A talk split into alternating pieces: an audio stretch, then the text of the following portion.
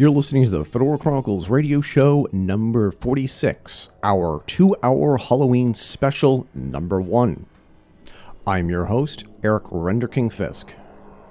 This time on the Fedora Chronicles radio show, Doug Palumbo, Jason Cousineau, and our very special guest from Retro Blasting, Melinda Mock, talk with me about the scariest movies or television shows we have ever seen and why. We also dig deep into the philosophy of fear and why some things scare us more than others. But first, a couple of announcements. On the Electric Speakeasy side, we have our annual Halloween contest. This year, our theme is Rural Noir. Can you make a film noir still in a non urban, rural setting? Here's some quick rules. Since it's film noir, please make it monotone or black and white.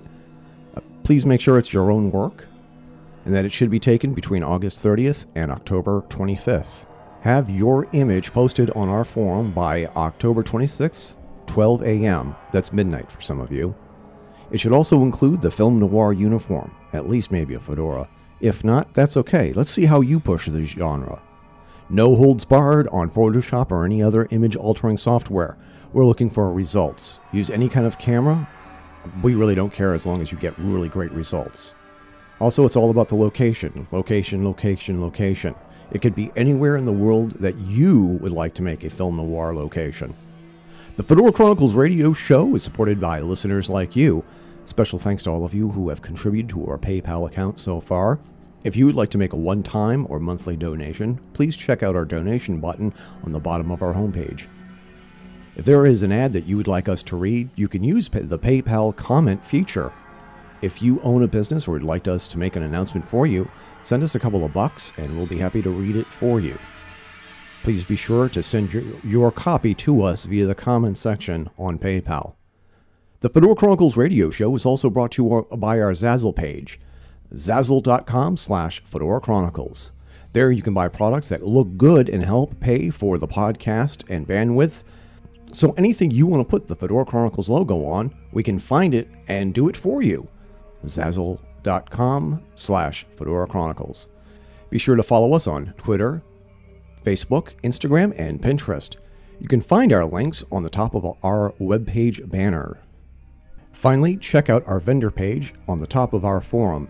Just click the vendor's link on the top of the Electric Speakeasy webpage and treat yourself to a new Fedora for autumn. You know these vendors are aces because none of them pay to be added to our list. They have been recommended to us by you, the Fedora Chronicles readers, listeners, and members of our Electric Speakeasy forum. Once again, here is Doug Palumbo, Jason Cousineau, and our very special guest, Melinda Mock from Retro Blasting, to talk with me about the scariest movies. Enjoy this very special two hour special. Okay. Can you hear me now? Oh, who's this? This is Jason. That's the Boogeyman. I think it we, is. I think we can hear you. Yeah, I can't believe this. Is that um, I, I think that we might have to actually uh, um, unofficially start the podcast right now. Um, uh, once again, this is the Fedora Chronicles radio show, and this is the very first time that we're actually doing um, a group call with more than just three people. Um, on the phone fr- um, from Retro Blasting is Michael French and his beautiful girlfriend Melinda. Uh, Melinda, introduce yourself and um, tell the folks how, how do we know you or how should we know you? Uh, well, my name is Melinda Mock, and I am one half of Retroblasting, which we are a, a web channel on YouTube, and we specialize in all things 80s retro pop culture, et cetera, et cetera. So I'm usually a little bit more behind the scenes, but in this case, we're talking horror movies, which is my wheelhouse. So I'm going to take it this time. Excellent. And Michael French is somewhere in the background. Um, he's he's back here. I can call him in, but he's okay. he's sort of given the mic over to me for the evening. Oh, that's terrific. So he is somewhere in the background. And also, we have from way, way, way back, um, my other um, co host, Jason Cousineau, beaming in all the way from Utah. Uh, say hello, Jason. Hello, Jason. I, how did I know you were going to do that? You knew it as soon as the words exited your mouth, didn't you? I, I knew it. I knew it. By the way, um, Uh, your audio sounds great tonight. Uh, what what are you using for equipment? I only ask because last time we had Michael French on, he um, um, Doug uh, he and Doug were swapping um, stories back and forth about their microphones. So what, what's your what's your audio rig uh, for tonight? I actually have a gaming microphone on a gaming headset. Oh, that's um yeah, I, I don't remember the I'd have to take it off to find out who the heck it is. So who made it. Um but yeah, it's uh it's a gaming microphone. It's designed for like, you know, Call of Duty that sort of thing. So okay. That's great. That would be better than, you know, some some webcam speaker thing contraption. Okay, so I figure that while we're waiting for Doug Palumbo to show up, um, basically want to go through uh, tonight's theme for the podcast. Tonight's theme is um, scariest movies or television that you have ever seen. This is part one of our Halloween special. Um, and uh, here are the rules. There are no rules. Um, no holds barred. Anything, anything, and everything is on the table. It can be made for TV movies. It can be documentaries. It could be um, your parents' um, home video. Um, uh, it could be your parents' um, wedding video. Could be absolutely, totally anything. Um, the only, the only caveat is that you actually have had to see it. You can't say, "Oh, I, I heard The Exorcist was the scariest movie ever," and then we'll talk about that for five minutes. No, for you to nominate the scariest movie ever seen, you actually have to have seen it. So is this a scariest movie to us when we saw it? Like if you saw something when you were eight years old and it scared you really bad, then Uh, that would be Absolutely, Uh, okay. absolutely. That's that's the only that's the only caveat. So, um, so I think that since Melinda is our guest, um, I would like to have you go first and nominate your first scariest movie you've ever seen. Ah, well, uh, I guess since you uh, explained it the way you just did, uh, when I was eight years old, I saw Poltergeist, um, which is probably not the wisest thing to do uh, to see Poltergeist when you're eight years old, but I did. And I was completely terrified of my closet. I was completely terrified of going to bed at night, which, so my parents really lived to regret that. And uh, I think I slept in the bed with my mom for like six months after I saw it. So that would be my first nomination. I think that that is a um, a perfect choice right there. And um, I will say this: it is a terrifying movie, and yet it is rated PG. Jason, Exactly. it- uh, Jason, what what are your thoughts on Poltergeist? I rather enjoyed Poltergeist as a movie. I mean, there was some uh, some parts of it that were downright horrifying to me, like when he swallowed the worm and then it started like crawling out of his throat. That horrified me. Just absolutely.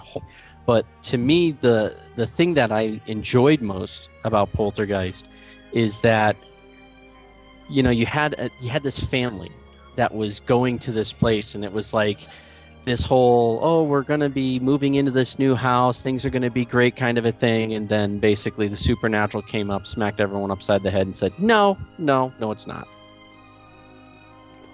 I think it's also the first m- movie that I can think of, of um, that involved um, haunted burial grounds. Because, um, spoiler alert, we discover towards the end of the movie that the reason why the house was so haunted and um, everything that was going on, it was because it was it was built on an ancient burial ground. Um, and that's the first time I had ever heard of that. And every time uh, we drove by a graveyard at night, I always kept my eyes open for um, um, portals into the underworld or whatever. Um, so, um, so yeah, why else is this a, a great horror movie? I, I think that, that Poltergeist works on a lot of levels because you've got a lot of things that kids are classically afraid of going to bed at night, the tree outside, the shadows on the wall, their toys. Um, and, and so all of that imagery is, is very well uh, shown in the film from the kid's perspective. And it's like one of those situations where your parents are telling you, oh, there's nothing to be afraid of. It's just your imagination. And in this case, it's really, really not. So it's one of those, it's like a horror movie that's made for ki- it's not made for kids although it's pg but it's almost made with children in mind uh, the things that really scare kids which are a little different than what scares adults Jason, do you I, have? I'm going. I'm going to concur with that. Um, I do have to drop off. There was a there's a last minute change in plans, so um, but I am going to say this: that whole concept that, like she was just talking about, where, you know, the the kids are basically saying, "Mommy, mommy, there's a scary thing happening," and the parents are like, "Oh, you're, it's just your imagination, child." Yeah, the hand reaching through the television, not really my imagination, mom. Thank you for telling me anyway. Jason, before you go, do you have another movie to nominate? And we'll talk about it behind your back while you're gone. Children of the Corn. Caveat I first saw it when I was visiting a friend and I had to walk home past a 17 acre cornfield. Have fun with that. Thank you so much. Talk to you. ya. Talk to you later, Jason. Um, Jason may or may not be bouncing back in and out. He is uh an IT specialist, and he has a whole bunch of horror stories that have nothing to do with ghosts and goblins and poltergeists. it's all um, silly users and whatnot. So, um, so there we go. Um, Melinda, Children of the Corn. Ah, Children of the Corn. Um, another. I, I was sort of uh, reviewing through some of my movies before we we got on the podcast, and it's like there was that whole thing in the the 60s and 70s, which was, you know, horror movies at that time seemed to be about. It's it's like the Stepford Wives are like is like this too, where there's like groups of people and and groups of in, within society that are uh, the things that we're afraid of, uh, as opposed to now, which which we're afraid of serial killers and terrorists and things like that. Back then, it was more like, you know, being one of this big scary group or this group mind type of thing. I don't know if it was an anti-communism thing or, or something like that, but uh, but yeah. So Children of the Corn, to me, sort of represents the fear is that that there's some kind of weird group mind that's controlling a, a group of people. In this case, children. So um, I don't remember a lot of details because I haven't seen it since, gosh, the 80s. So. Um, what about you? Did, what are your thoughts on the film? Well, I'm, I'm looking at it right now because I, I, I had to make sure, um, and I'm constantly doing this. I'm making sure that I actually know what I'm talking about. Children of the Corn. Children of the Corn was released in 1984. Was it? Yeah, and the synopsis here is that a young couple is trapped in a remote town where where a dangerous religious cult of children Yeah. believe everybody over the age of 18 must be killed. I, this is the very first thing that I saw was based on something that Stephen King wrote.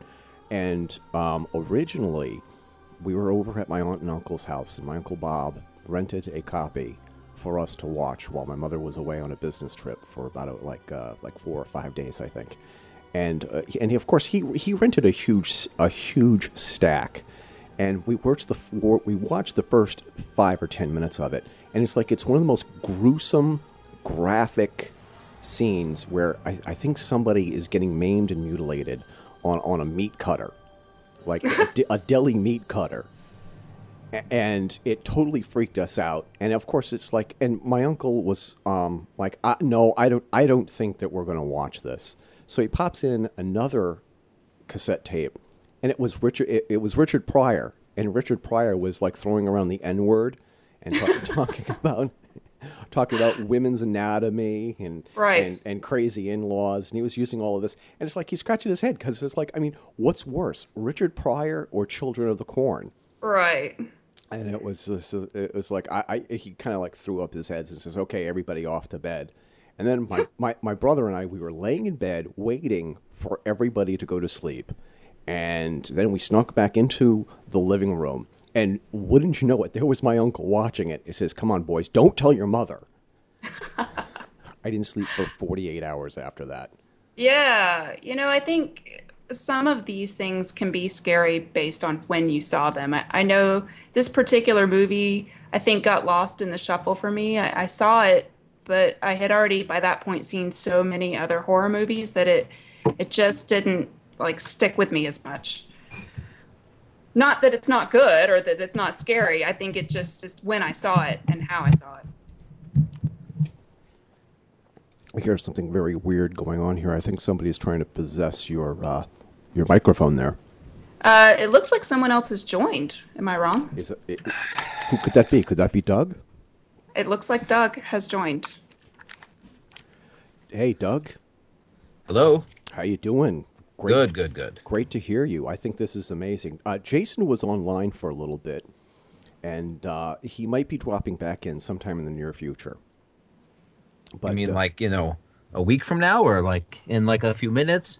Uh, anywhere between a, a, a couple of minutes, a couple of hours, or he might be popping in for next week.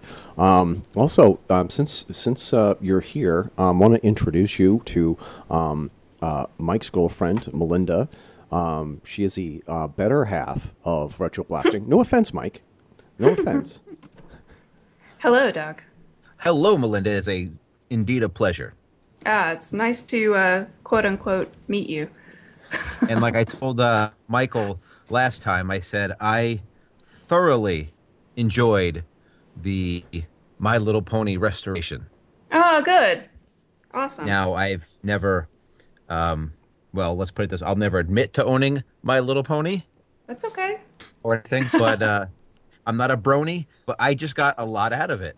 More, I'm not gonna lie. I saw it. I'm like, ah, I'm not gonna learn anything. I completely learned m- more than I expected. By so the- thank you. By, by the way, Doug, my niece wanted to know of whether or not you got the package of um, of My Little Pony uh, paraphernalia that she sent you. We were gonna talk about that later. So uh, we were just going through our list, and we have already talked about Poltergeist and Children of the Corn. This would be the perfect opportunity for you to share your thoughts on either one or both of those movies, and why do they terrify us so much? Um, I I remember seeing Children of the Corn.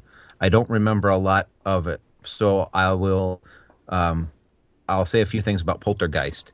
Um, if I'm not mistaken, and maybe you've already covered this, uh, a lot of what we saw in Poltergeist is a lot is what frightened Steven Spielberg, the director, in his childhood, like the tree out the window and the clown and you know stuff like that. So he put a lot of his own um, childhood fears in the movie um, in making. So I think that's at least for me, that's why it sort of um, resonates is because you know here is his fears and a lot of those things like i don't like clowns i think you know I mean, i'm not afraid of them but i just think they're creepy and boy he really got that you know if if if you don't have a dislike or a fear of clowns to begin with you see poltergeist um we're talking about the original i haven't seen the remake um then you know you're going to have a fear. And you know he he tapped into something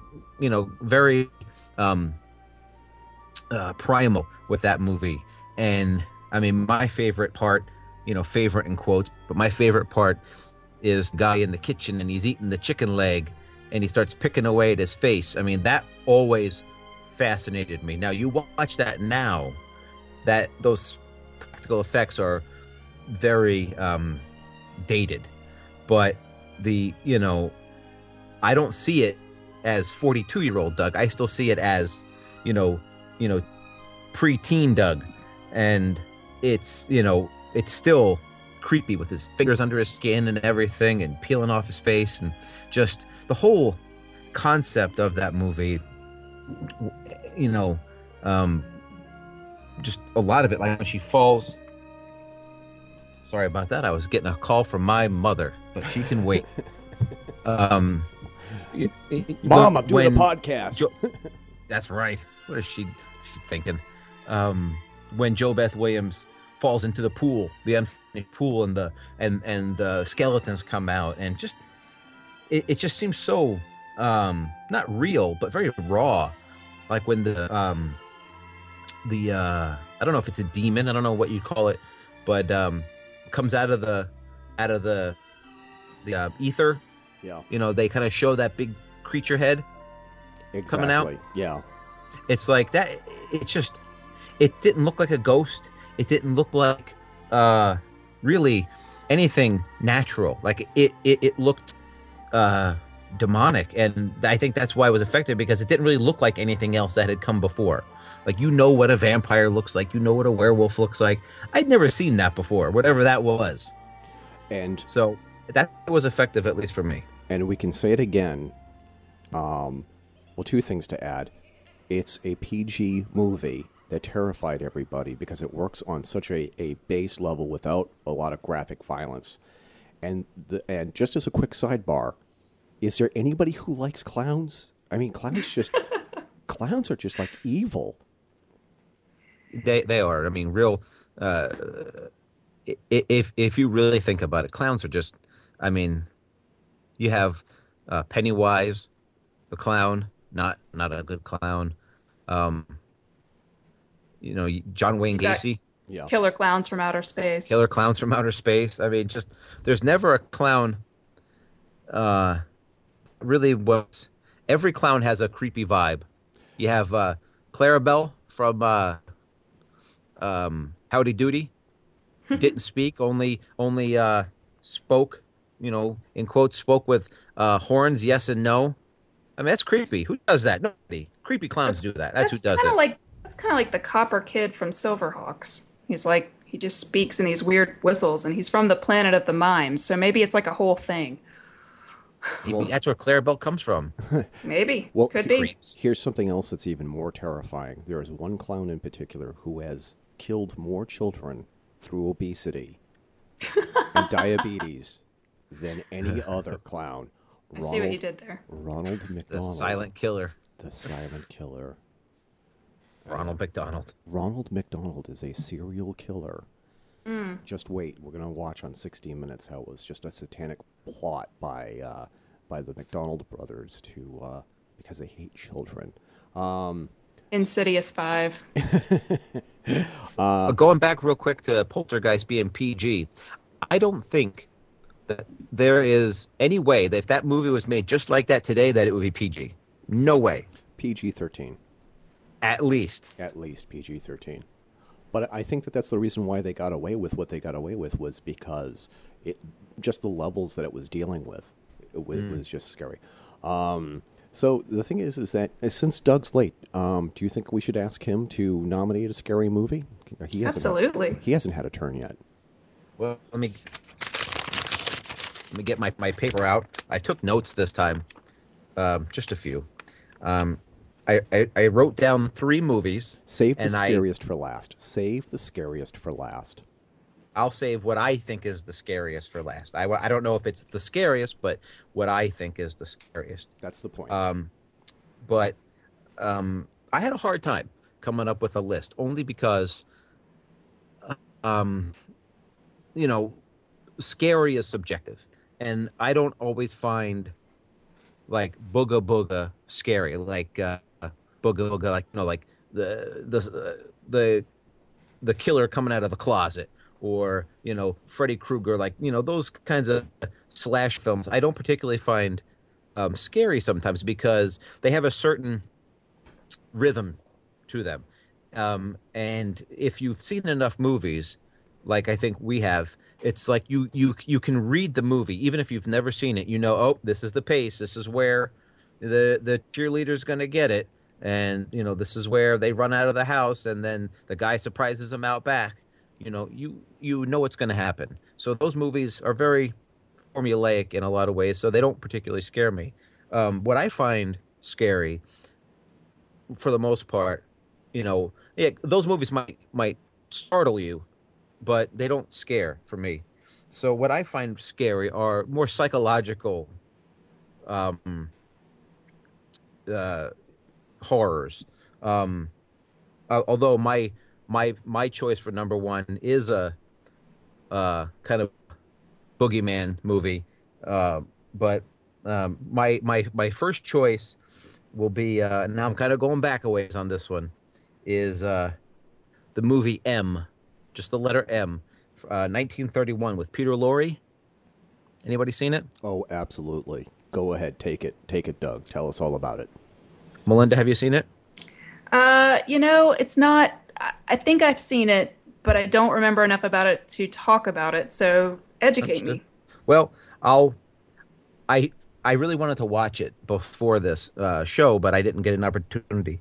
But I had to watch it for a film class, and in college, and it black and white, and I had seen. Just on a little side note, I, I had seen Citizen Kane um, not too long before this movie, and everybody says um, that Citizen Kane is the greatest movie of all time for various reasons. Um, I won't go into it now, but I'll say that I think M is a superior movie in almost every way to Citizen Kane. Um, but that's as a side note. But the reason why I think it's scary, it's it's about they don't. It's about a uh, a child murderer, and it's it's from 1931. So there's a lot. You know, I'm I was actually quite shocked to see them kind of tackle that topic. I mean, there's a lot of innuendo in the movie. It's it's from Fritz Lang, uh, you know, Metropolis, and uh, many other movies. But um, I think this was his first talkie, if I'm not mistaken. But um, it kind of represents Germany at that time. Um, it, it it it seems that Lang had a had a thing. You know, he wasn't happy with the way the the the country and a lot of the people were going, and I think that reflects in this movie uh, through the characters. But um, it's it's about Peter Lorre plays a character who murders children, and you really don't see him a lot in the movie. Um, you most of the movie is taken up with them trying to find him, um, and I think it's near the beginning. There's there's a scene that I think is one of the best pieces of film ever produced, where there is no dialogue um, from him because he says very little in the movie, but he's looking at a window, like um, he's dressed in a suit and an overcoat and a hat, and he's looking in a um, uh, some kind of a um, like where they sell knives and like little grooming kits. It doesn't. It's kind of a weird looking store, but so he's he's looking in this window, and in the window there's a mirror, and the mirror is surrounded by what looks like knives. Like it's like a big kind of to do display, and so he's looking at these items, and they're all very suggestive, you know, because they're all um, cutting implements of some kind and he's looking in this uh, display and he sees in the mirror now he never turns around but he can see the reflection of a little girl behind him. And his reaction and his he starts um like rubbing his face like he's like uh, licking his lips and he's really trying hard to fight against this urge that you know what he's feeling that he has to go kill this little girl. And he's just wrought with uh, this emotion that he's just trying desperately to hold in. And so she walks away, and just his face framed in that mirror with the knives surrounding it, and him rubbing his face, everything. And he's wrestling whether or not to go after her. And so he he, he breaks down and he decides to go after her. And so he, you know, casually walks away to follow her, and he's whistling. Um, I looked it up because I didn't know it was uh, "Hall of the Mountain King," and um, you would know it if you heard it. I'm not going to whistle it here. And um, he he follows this little girl um, to what looks like a bookstore, and she's looking in the window, and he's right behind her, and he's about ready to uh, pounce, and you can tell because it's a lot like Jaws, where you know you you hardly see the shark, and then when you see the shark, it's too late. And but the build up before you see the shark is the Jaws theme, and that's what he uses this whistling music for. That you know when you hear that he's about ready to pounce, and just before he, what you assume is going to grab her, she runs into her mother that she's meeting. Uh, her mother's coming home from work, I believe, and she she meets her halfway and so they walk past, and he kind of ducks into this um, uh, entryway to the store, like he's kind of looking in. And then they walk away, and he comes back, and the and the camera goes in on him, and he's sitting there, and he's like wringing his hands, like he's just he has to um, satisfy that urge somehow, and he's scratching his hands like incessantly, like he's just trying to scratch an itch that he can't reach, and it's just a, it's it's it's horrible and disturbing, but it's wonderfully filmed and like o- almost zero dialogue except for a, a brief exchange between the little girl and her mother, and it's just so um, hard to watch because you know what he's going to do, and but yet he he he doesn't get to do it, which is good, but so wrought with guilt and desire at the same time that it's just it's horrifying, and that to to know that you know they filmed this in 1931. I know horrible things have always happened, but that they filmed this in 31 and yet we're still hearing about stories like this today. It's just it's it's scary. It's scary in a psychological sense, in a you know jump out and get you sense, but um, wonderfully. It's, what it's is the word? It, it is. It is. It's every parent's nightmare come to play in a very early classic black and white movie. Some people Absolutely, and it's you know it's it's in German, so there's subtitles.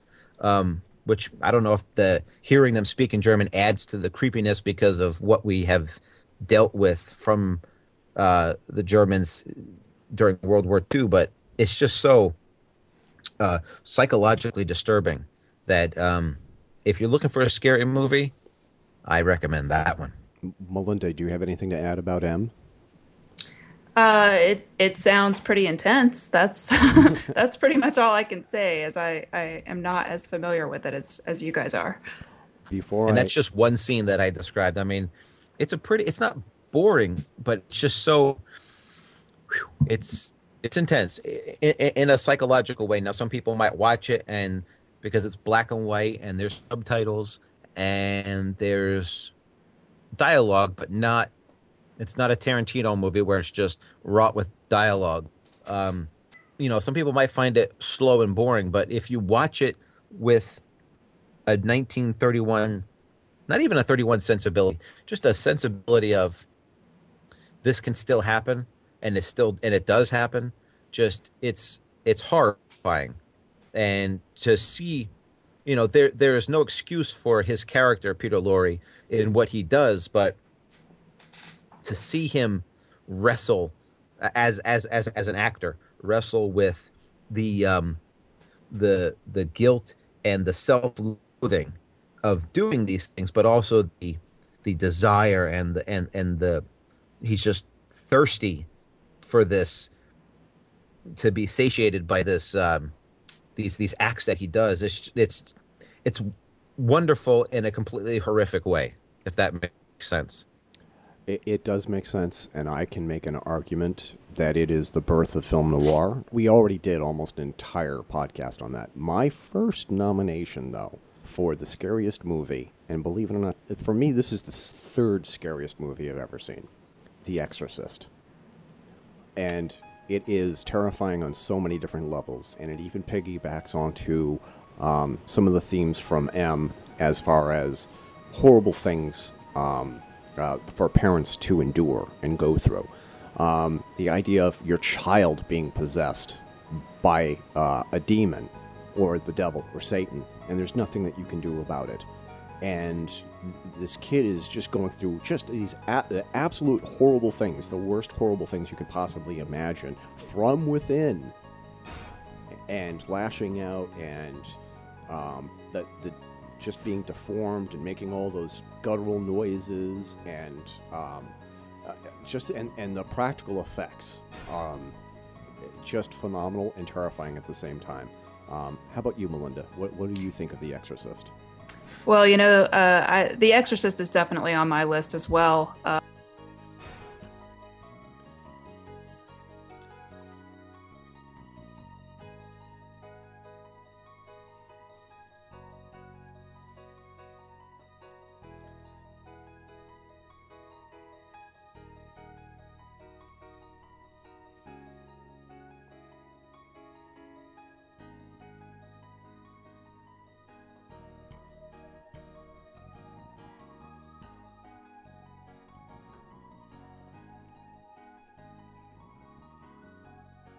simultaneously. Whoa. Yeah, what That's- happened? Michael. Are you still here? Sorry, I'm trying. Hang on. one Talking about possessed people, Yeah. and then your microphone does that. This is creeping me out. Babe.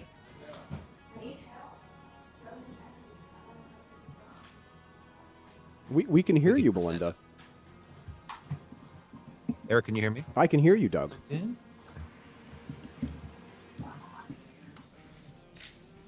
Do you hear it? Yeah, we can hear you guys. Okay, but I do hear an echo. Hold on. Well, I, I'm not I'm not able to get the echo on this end. I hear the echo. Uh, do you hear? It now? I hear it now. Not that time, no. Huh? I wonder if I it, can- I wonder if it had something to do with the fact that I I, I, I pulled out one of my earbuds. I, I only had one earbud um, on at this uh, at at the time. uh, well.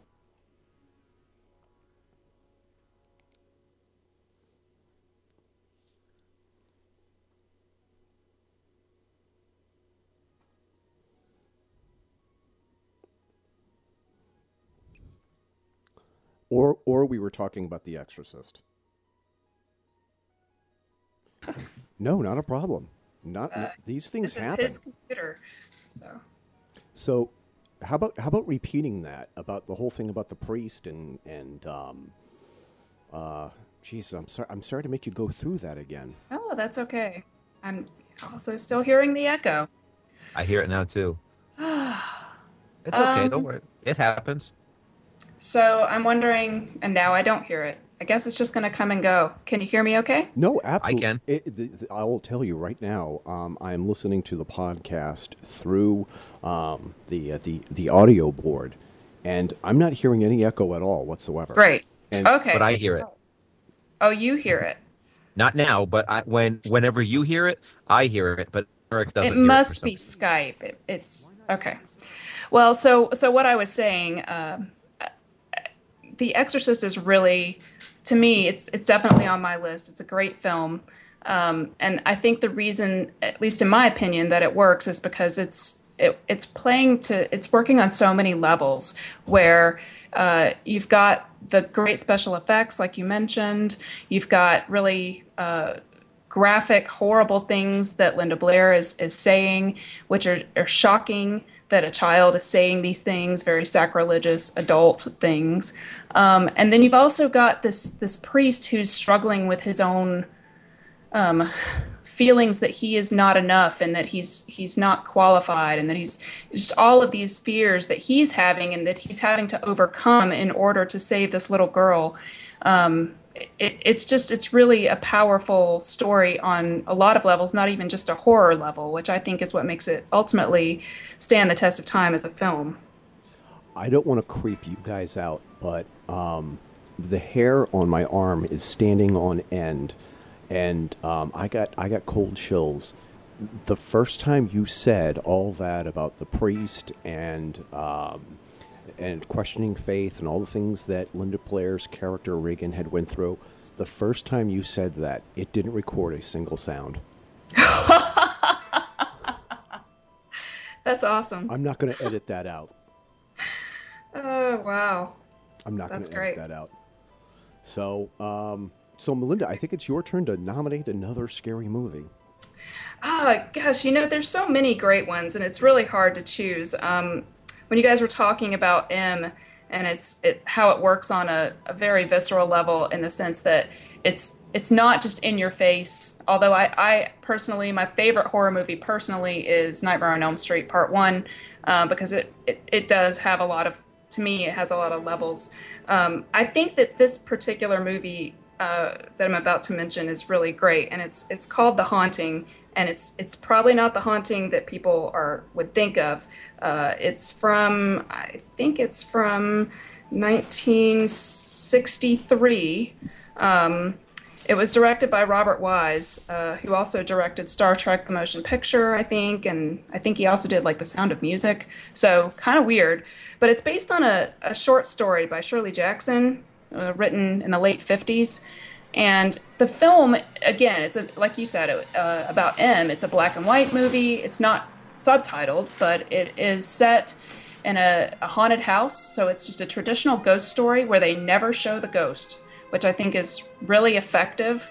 The way that that everything is shot, you just you hear these very um, vague, creepy sounds and weird things happen.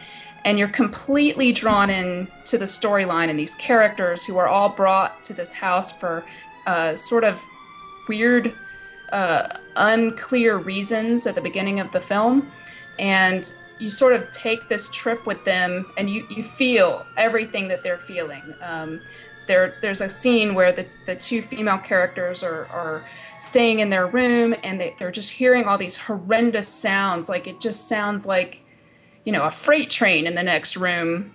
And then it just, it turns out that like there's nothing out there, which is almost, uh, to me, it actually is much scarier than seeing this big evil looking demon monster that would have been a big rubber suit back in the, the 60s. uh, so, so I think not showing the monster uh, is, you know, usually more effective for me personally. And I think that movie is one of the best films that inspired things like the Blair Witch Project and things like that that came after it. I'll agree. I mean, in terms of, I prefer not seeing whatever it is. Um, that's why this isn't one of my movies, but when you're t- talking about the, whatever the creature was, the ghost, you never see it. You just experience its effects. Um, uh, the movie Signs, M. Night Shyamalan. Right. Now, not necessarily meant to be a scary movie, although it is damn creepy, uh, mostly because for a vast majority of the movie, you don't see it. You don't see the creature. And you only see like a quick glimpse when they're watching the the recording on TV and and the thing walks by.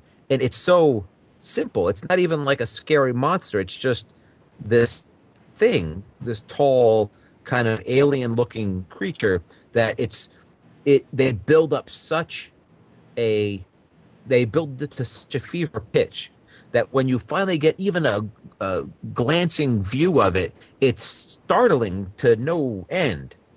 And that is far more effective than seeing the like, you know, Jason or Michael Myers running around the entire time.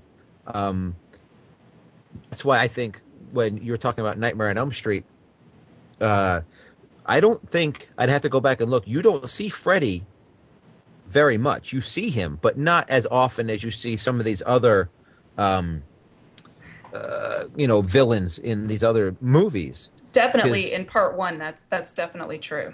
That's what I mean, and it, it's so much more effective because if you saw him all the time, you're like, oh, there he is again. But when you use him sparingly, it's like, holy crap, there he is again. And so it's far more effective to not show them or to show them as little as possible. So yeah, that's a I, I love when they do that. Um, and I think that the this is a, testament to what a great director Robert Wise was because I mean just the entire wide range of things that he did.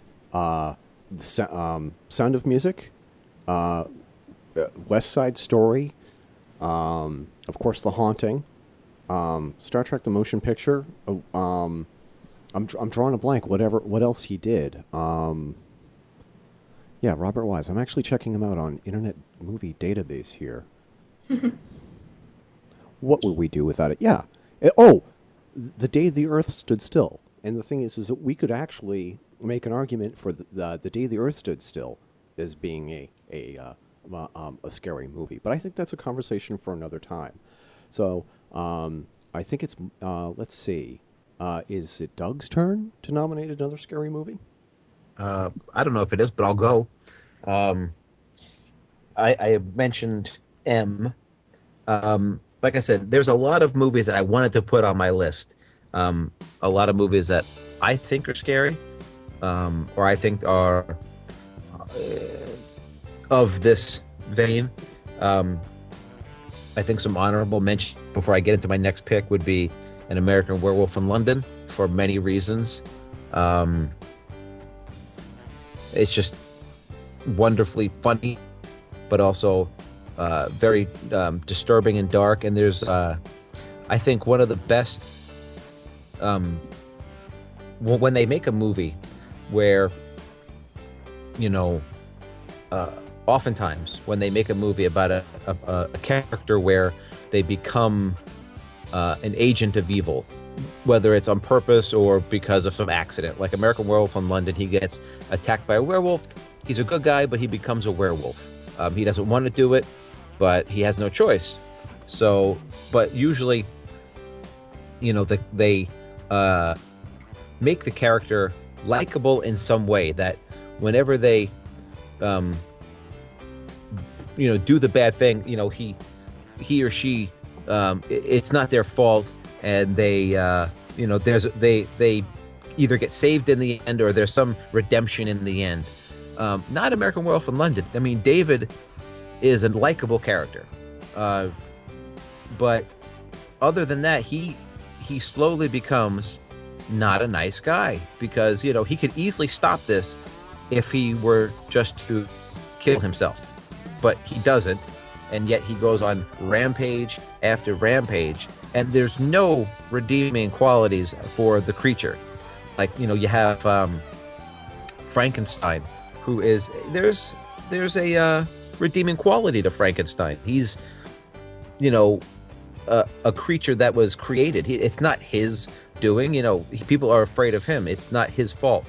There's no redeeming quality to the werewolf in American Werewolf in London, and the way it ends. I mean, I don't know if any if everybody here's seen it. I hope so. Spoiler but- alert. Spoiler yeah, spoiler alert. He just dies, and there's no redemption for David or for any of the people involved. It's a horrible ending in terms of like for the characters. Uh, I think it's a wonderful ending c- cinematically, but it's a horrible ending for the characters. There's no happy ending. There's no, you know, he saves, you know, he's able to reverse the curse in the end or something. No, it just ends and he's dead and everybody's dead. It seems And- like a, a cautionary tale toward giving in to your animalistic uh, desires, and that that that way lies death and destruction. I absolutely I didn't quite think of it that way, but I think you're absolutely right. And you know, because David gives in and he doesn't necessarily fight it or um once he changes he kind of likes it. And Right. um you know, it's just a great movie. Uh, but that was my little side note. Another movie that I wanted to uh, discuss, and I, I asked people at, at, at work today and throughout the last week, I'm like, what do you think is a scary movie? Just to get other people's opinions. And a movie that kept coming up was the um, uh, Bram Stoker's Dracula from uh, what was it 1992, and it's just, and I was watching some clips today, and it's not necessarily scary, but it's really it's one of these scary through um not psychological like like M, but it's just disturbing. Um has everybody seen it? oh yeah. Oh yeah. Okay. Absolutely. and it's like you know Francis Ford Coppola, I think is a wonderful director. I'm not. Um, I think The Godfather is a good movie. It's not my favorite gangster movie, but I think as a movie, in terms of its effectiveness for me, I I like. God, this is gonna make a lot of people mad. I think this is a better movie, and just the way it's all packaged. Um, a better movie compared to what? The Godfather. Oh, okay. All right. I thought you. And, I thought um, you were going to say the original Dracula, and we, we, No. we, we, we were going to have words. Go ahead. no based based on uh, Francis Ford Coppola's previous work, and it's there's a, there's there's a scene when um, the uh, all the guys go down into the crypt, and um, oh, what was her name? Not Mina. Uh, I forget, but she's she's uh, all in white, and, and she enters the crypt. She had been previously killed, and and she comes into the crypt carrying a child, and she's uh, in like a like like a looks like a wedding gown. She's like I guess it's supposed to be like she's the bride of the devil, bride of Dracula. Lucy is the one you're talking Lucy, about. thank you. Yes, and and she comes into the the the, the underground crypt carrying this, this child, and you don't really see her face yet. And they they startle her, and she drops the child. They go in, and they save the kid, and then Anthony Hopkins comes in with the cross, and she kind of um, retreats into the coffin. It, it looks like they filmed it in reverse, but played it forward. Yep. It's a, it's so it makes it look really unnatural the way she moves. And then she goes into the coffin, and he's over her with the cross. He's kind of getting in her face, and her eyes are closed. She's kind of in repose, and then all of a sudden she kind of jumps up and uh, spews blood all over his face. And it, most movies that do stuff like that, I was having this discussion at work today, where it's, you know, gory and it's um, a, a, a disturbing visual, like um, something like Hostel or the Saw movies or uh, Human Centipede, uh, where it's like it's part of the story, but it seems like they think of these disturbing um, scenes and then they build a movie around it to, to, to give them an excuse to show these um, scenes. Whereas in Dracula, it just like violence or sex in a movie, it, it it's usually unnecessary unless it supports the story. There's a reason for it, and there's a reason for this in Dracula, and so it makes it like, um, you know, it's shocking because of the visual, but it's also disturbing because of just the character, the way they portray it, and just he, she spews this this blood on him, and he's just not relenting. And then they come in with the stake and they hammer it into her, and then he cuts off her head, and it's just, just like it's it it's over before you realize it it, it happened, sort of, and it's like, and you're and you're left kind of mouth agape, going what what what what what just happened, and it's just so uh, effective, and when um, uh, Keanu Reeves, who I think is good in the movie, he might be the weakest part because when whenever he speaks, I still think of Bill and Ted, uh, but he's he's in the in the castle and he's he's shaving with the straight razor, and uh, Dracula comes in, played by Gary Oldman, who I think is um, this this generation, last generation, and the next generation to come's best actor. And he comes in in, in, in, in the red robe and the, the pale skin and the, the bouffant white hair. And he's talking, he kind of glides in. And uh, Keanu Reeves' character, Jonathan Harker, I think his name is, he, he cuts himself. And then uh, Dracula takes the razor and kind of turns his back real quick and just licks the, the blood off the razor and just Goosebumps. his yeah his his his pure delight in doing that and just the noises like the the mouth noises that he makes when he licks the razor it's just so disturbing and and creepy and just altogether you it's like a it's like staring into the sun during an eclipse you you know you shouldn't do it but it's so beautiful and and horrifying at the same time that you you can't look away and so um, just a few reasons why I like. I would put Bram Stoker's Dracula by Let- Francis Ford Coppola Let, on the let list. me let me just interject here before we give Melinda a turn to talk about Dracula. Um, doing this podcast with almost all the lights off and only having one candle was not a smart idea, Eric. not smart. so, um, Lights on. I have. Um, um, I I am fully illuminated Doug, on purpose. you have all the lights on. You have uh, your uh, your clothes of garlic necklace. You have your crucifix. Um, I do. Yes, your- right here. in your hand. Yeah. Um, so Melinda, before I go crazy with Dracula, uh, um, you go first. Uh, well, I I am a huge vampire fan, so I had had a lot of. I- wasn't as in love with with that particular movie, although I will say, um, my favorite part of that movie, aside from the wonderful cinematography and artwork uh, that was associated with it, is the fact that Tom Waits, who is one of my favorite musicians, is in the film. He's Renfield. So uh, if you're not familiar with Tom Waits, you should definitely check him out. Um, so yeah, I mean, my my favorite vampire Dracula movie is always going to be, you know, Bela Lugosi is Dracula to me, and then and of course the Hammer films are are spectacular. So it's it's really hard to do a Dracula movie that's that's tremendously impressive to me personally. Um, I feel like for me, Winona Ryder and Keanu Reeves kind of pulled me out of the movie a lot, uh, and I felt like it was. Um, it just it wasn't like I, I didn't love the design of of Dracula in the film, but uh, there were definitely moments that were uh, very intense and, and super creepy. Uh, just the, the way that they let the shadows fall and drift across the floor when Dracula would sort of glide through rooms and things like that. So so it definitely set a tone and had a, a very strong ambiance when when you're watching it. So um, definitely a memorable visual film. What I am going to say is that, um, well, obviously, um, obviously the original with Bela Lugosi, as far as being classic movie fans, um, you have to say Bela Lugosi, and you have to say the original Dracula. Um, but I'm going to say this with a caveat here. Um, forget all all the movie versions. Forget about them. Go to audible.com. We're going to have a link on the main page for this podcast.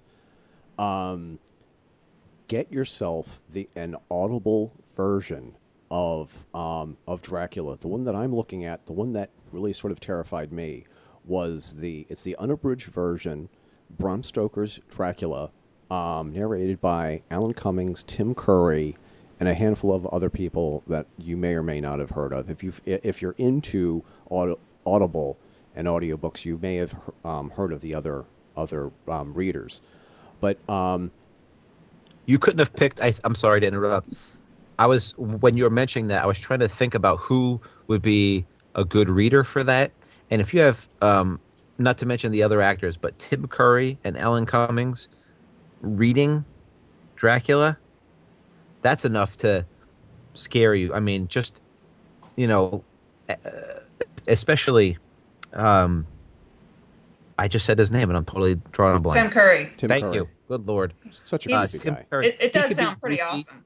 Yeah, like I mean, you you see like Home Alone two, and he's the he's the concierge, and it's like that's not scary, but you watch Legend, and you see that phenomenal makeup job that they did on him as um as uh what do they call him in the movie the Darkness. darkness right we were Yeah, watching that the other day just on a side note I, I keep getting off sorry but it was on and i it, it the we you know came in right at the end right when they show uh darkness come out of the uh mirror. Uh-huh. and they kind of show him full for the first time. And my boys are sitting there watching it with me. And they're they're going to be 15 and 13 here very soon next next week. And they were not scared but they were completely transfixed Yeah. because you know they are used to watching um old movies with like practical makeup and it's usually not very good. But this complete they're like how how did they do that?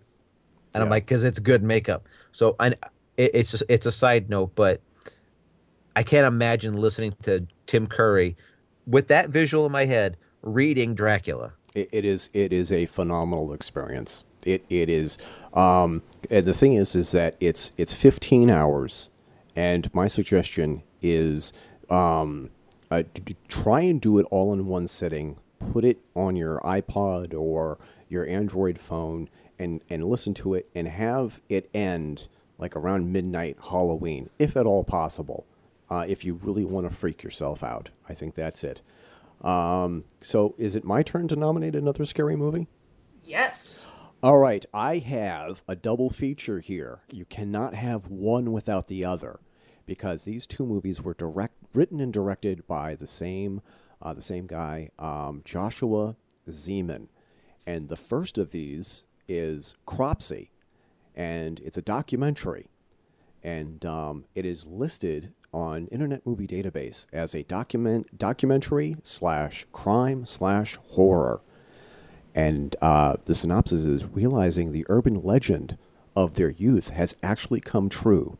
Two filmmakers divulge into the mysterious surrounding of five missing children and the real life boogeyman linked to their disappearances. I watched this movie Um, it was like when my wife took the kids to see the in-laws or had to do something like I don't know bowling for bowling for school or something like that. And of course, I thought, okay, okay, this is one of those movies that um, it goes on one or two lists. I have two movie lists. I have the movies that I can watch with my family, and then there are the movies that I can't watch with my family. And of course, I thought, um, oh, not a big deal. You know, it's a documentary. How terrifying can it be? Hold on to your hats, kids, because the thing is, is that first of all, this is based on a true story. It also deals with the topic that we were talking about earlier, child abduction and, and Now, I'm. I'm sorry. Is is it a true?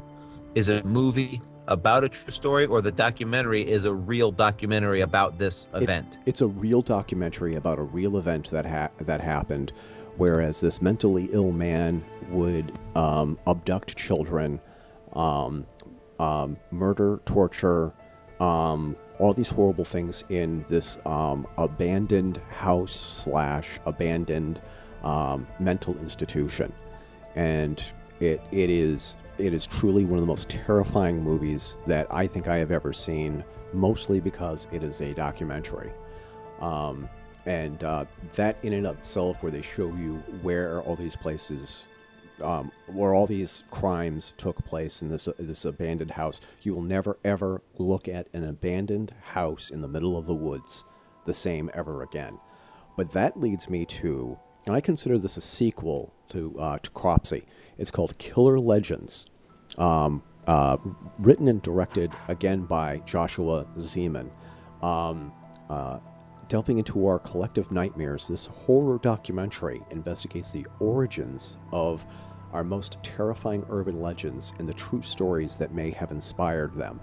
And of course, the thing is, like, you know, with like um, um, the lovers on Lovers Lane making out in the car, and they hear um, on the news that this, this guy with a hook escaped from a mental institution and they drive off because the, the girl is terrified. And just as they fill up on gas or he's letting her, uh, uh, walking her to the door, they say the hook on the side of the car. Um, that is like basis and true. All these like horrible ur- urban legends have some basis of truth to them, and the actual truth. And and the thing is, is that um, um, Joshua Zeman goes and he like does all this like research, and it's like he shows um, newspaper clippings, and police reports, um, um, police photographs, uh, um, uh, TV spots, news spots, and it was just it- it, it's not the kind of thing you want to watch when you're home alone on a, on a dark and stormy night, especially in autumn. And it, it was it was um, it's one of those movies whereas it's uh, it's it's perfect for this time of year um, um, so i think that the thing is it, in case you guys haven't seen this documentary um, i can open it up to documentaries that really scared the crap out of you go ahead melinda Documentaries. Um, you know, I'm really bad with remembering titles. Uh, I'd have to almost take a moment and look it up. There was there was a documentary about uh, some some teenagers that had been accused of these satanic child slayings uh, at a trailer park, and they hadn't. It, it turns out they had not actually committed them, um, but the the kid actually went to jail. The, the parents sort of had this witch hunt mentality, and uh, it was filmed over the course of their their trial and everything. And, and parents talking about, oh, these these kids need to be murdered and put to death for killing this little kid in the trailer park. But um, you're sitting there Is it- watching I'm, it. I'm sorry. Is it called West Memphis Three? Uh, no. Uh, the, the the main guy was named Damien, which is funny. anyway, I, I think that he ends up getting released the, in real life. That the, the teenager ended up getting released from jail. Uh, I don't know if that it was because of the documentary, but uh, and anyway, I'll look it up in a second and tell you the name of it. But um, but yeah, I actually keep meaning to watch Cropsey, uh, so it's good to hear that it's it's quite good. It, it looks great. Um, from having seen it, I love documentary films. So, um, if if uh, if Doug, if you want to go, uh, I can uh, come back and tell you the name of the documentary I was just talking about. I might have found it. Paradise Lost. Yes, thank you. Paradise, Lost. The child murders at Robin Hood Hills. Exactly. Uh, so yeah, it's it's another child murder situation, um, but it's it's very compelling. It's I think for me it was pretty horrific because I don't know about you guys, but as a teenager I was sort of the the black sheep of all the kids. I was kind of the outcast, so I was like, yeah, I can totally see how a kid who dresses in all black and listens to heavy metal is going to be the one that they just go, that's the one that did it. You know, that's the kid that did all these horrible things, even though he's totally innocent. No, I think I think that that's the thing because um, I, I think that, that you just described our entire um, uh, listenership and readership on the Fedora Chronicles. That, that that basically describes all of us. We are kind of like the weird, strange, nerdy, but well-meaning, big-hearted nerds and geeks. And Doug. And Doug, yeah. um, yeah, I think that's a very. it- It's uh, not counting the documentaries, but it's a it's a popular theme for horror movies to have something like um, you know this and this happened to these children or this happened to these characters when they were young because you know that's that's scary and horrible and you know it's it's effective in terms of a storytelling device. So you know it's it's it's no wonder that it's it's used a lot. And when it's used um, effectively like in um, the the original nightmare on elm street um, that you were talking about earlier melinda where you know they don't if i remember correctly they don't directly say that freddy was a child molester they yeah, they, they they skirt that. They Yeah, they, they- they- initially were going to, but then there were there was some actual stuff that happened around that time, and they they kind of played downplayed that a little bit in the final film.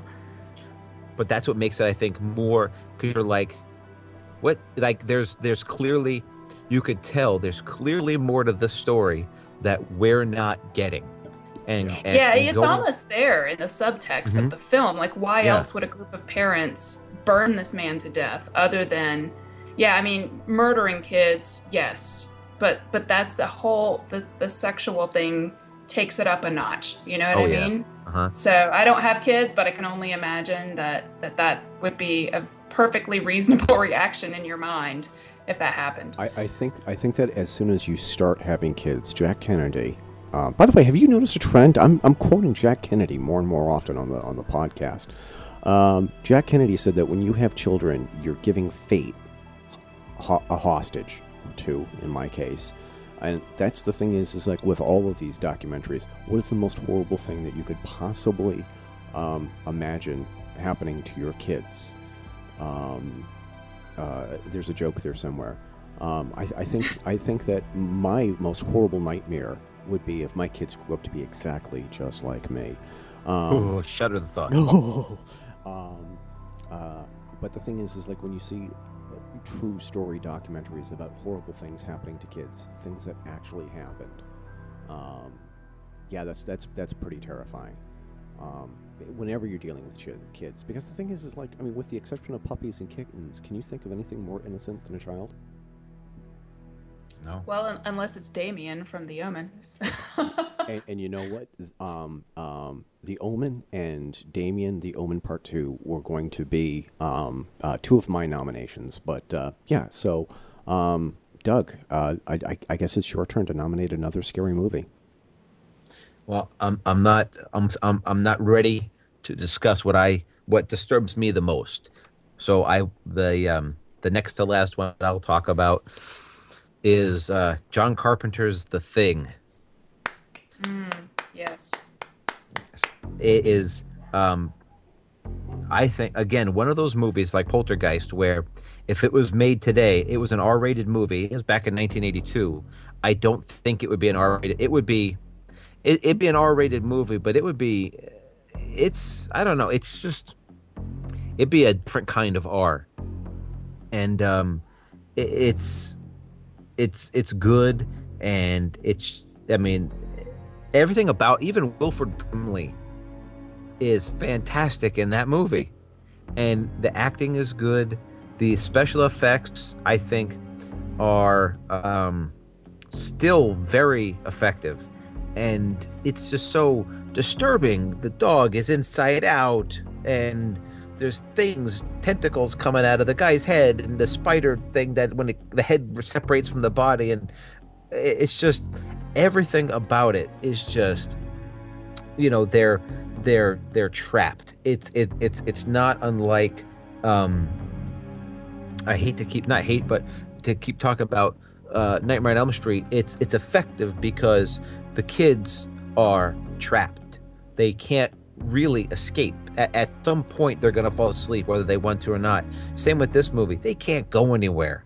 They are trapped. They can't leave. They can't call for help. Even if they could call for help then no help's coming.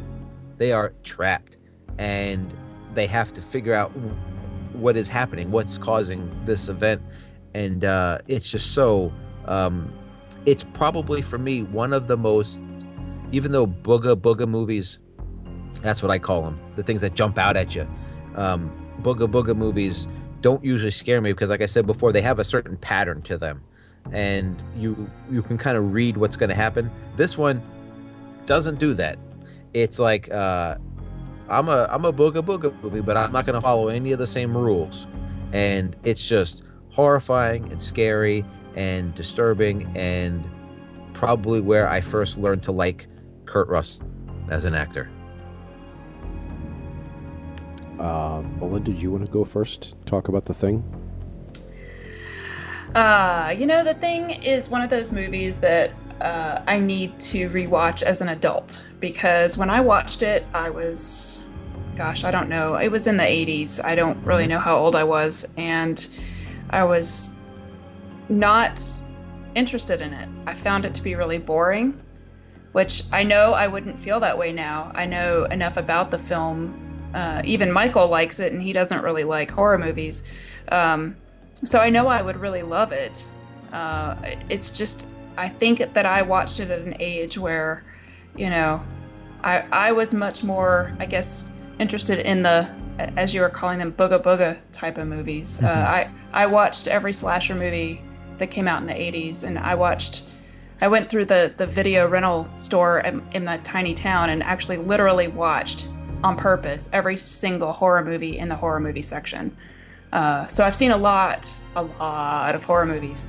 Um, and, and for some reason, I guess it, it just didn't resonate with me. However, I, I will say that, uh, especially when the new remake came out, which I did not see because I'm not a fan of remakes, it sort of sparked a conversation here in our household about it and, and wanting to see it. It's just been one of those on the list to watch that we haven't gotten around to watching. So I look forward to seeing it as an adult. I, I do want to see the remake. Well, it's not from what I understand. It's not a remake. It's a prequel, Ah. and it it it ends from what I understand. I mean, I, if you've seen the original, this isn't. It, it it ends exactly where the first movie picks up. Like right. So, it's like I I want to see. You know, I think it's kind of like um, you know, uh, you know, it's it's it's better to see the one that that chronologically comes second and then see the prequel as opposed to watching it in chronological order. Um, right. So it's, I mean, I watched the thing, I don't know, what was it, a month ago? I was with my oldest and I was flipping through and I think it was on, it wasn't on a movie channel. So it, it, like a lot of the really hard stuff was taken out, you know, or, or diminished. So, but it was still very effective and he was like, "I want to watch this movie," and I'm like, "I know it's great," and it's it's it's scary, but it's kind of like, uh, you know, it's a it's almost a who done it, like you don't know, you know, anybody can be, because the the the the creature can assume any form essentially and you know given enough time. So it's like you don't know who really is or what really is the creature. And it takes um if i remember correctly it, it doesn't take one form.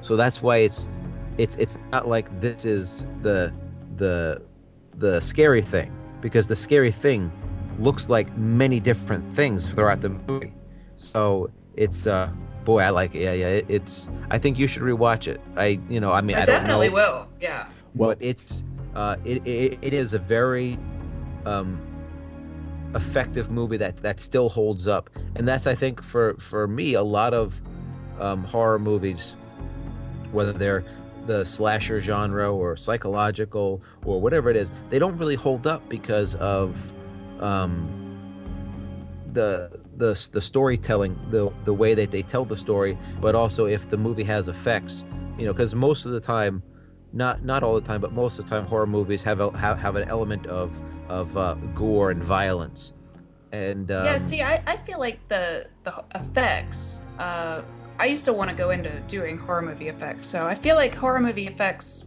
pre 1990 or so tend to hold up fairly well.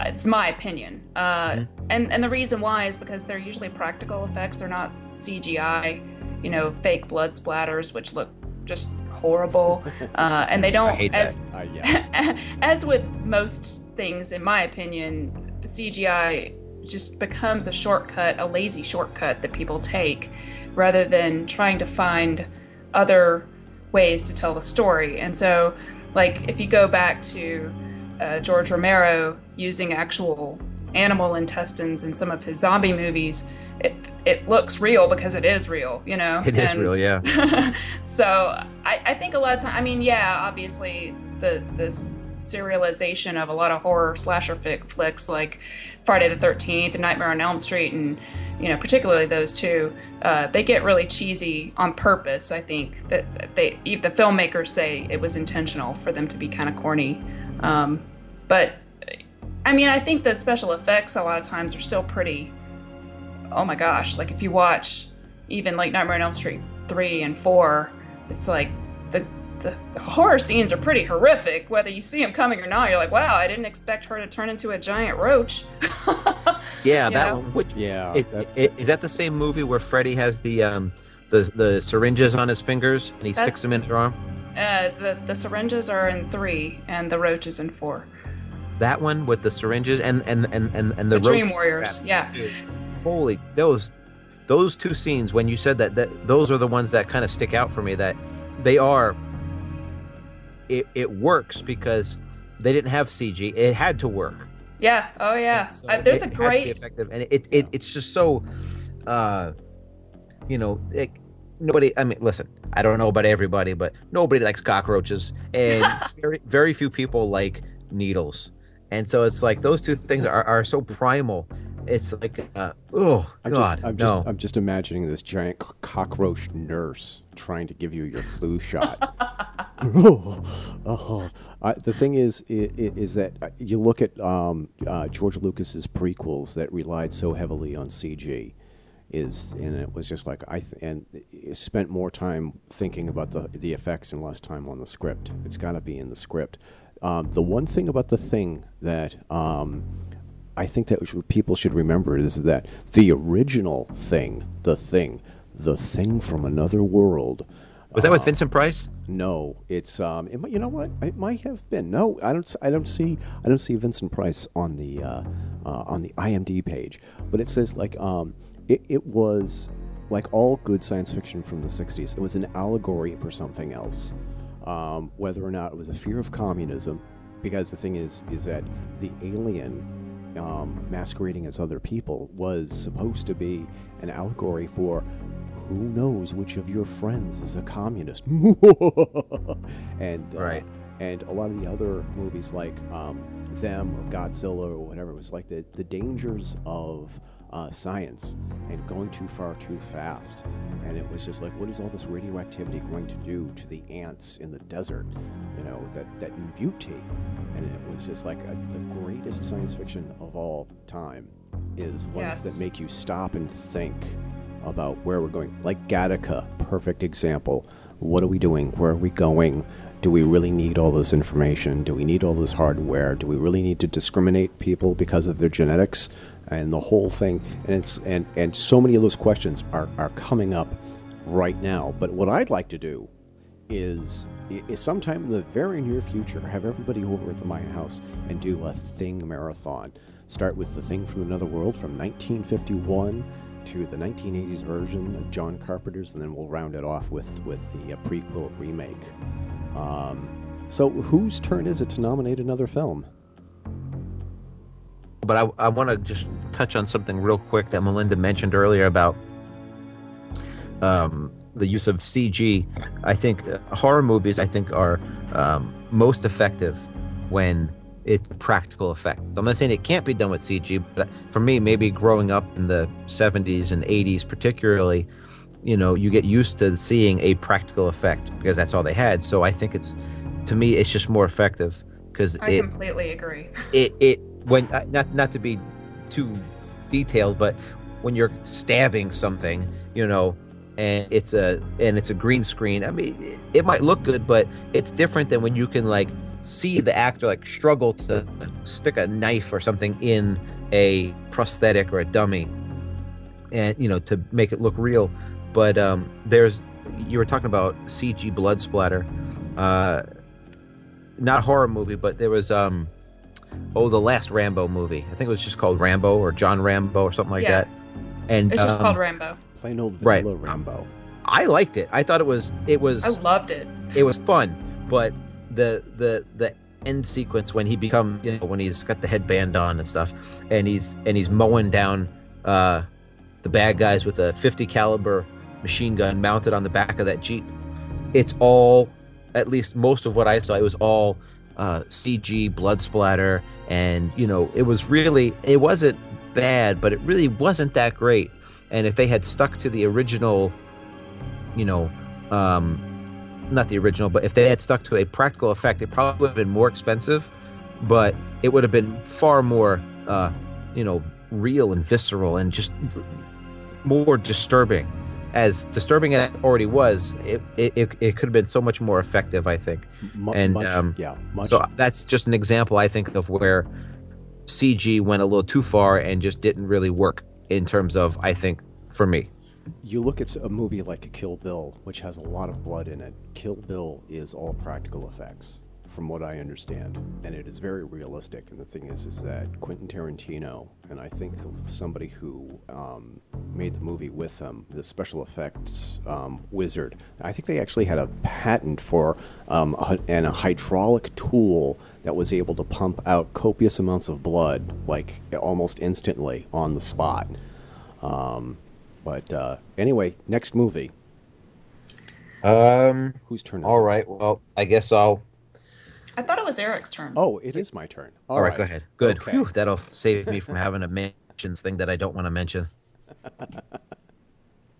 Saving yours for last because I know Oh God. we've had so many conversations about this offline.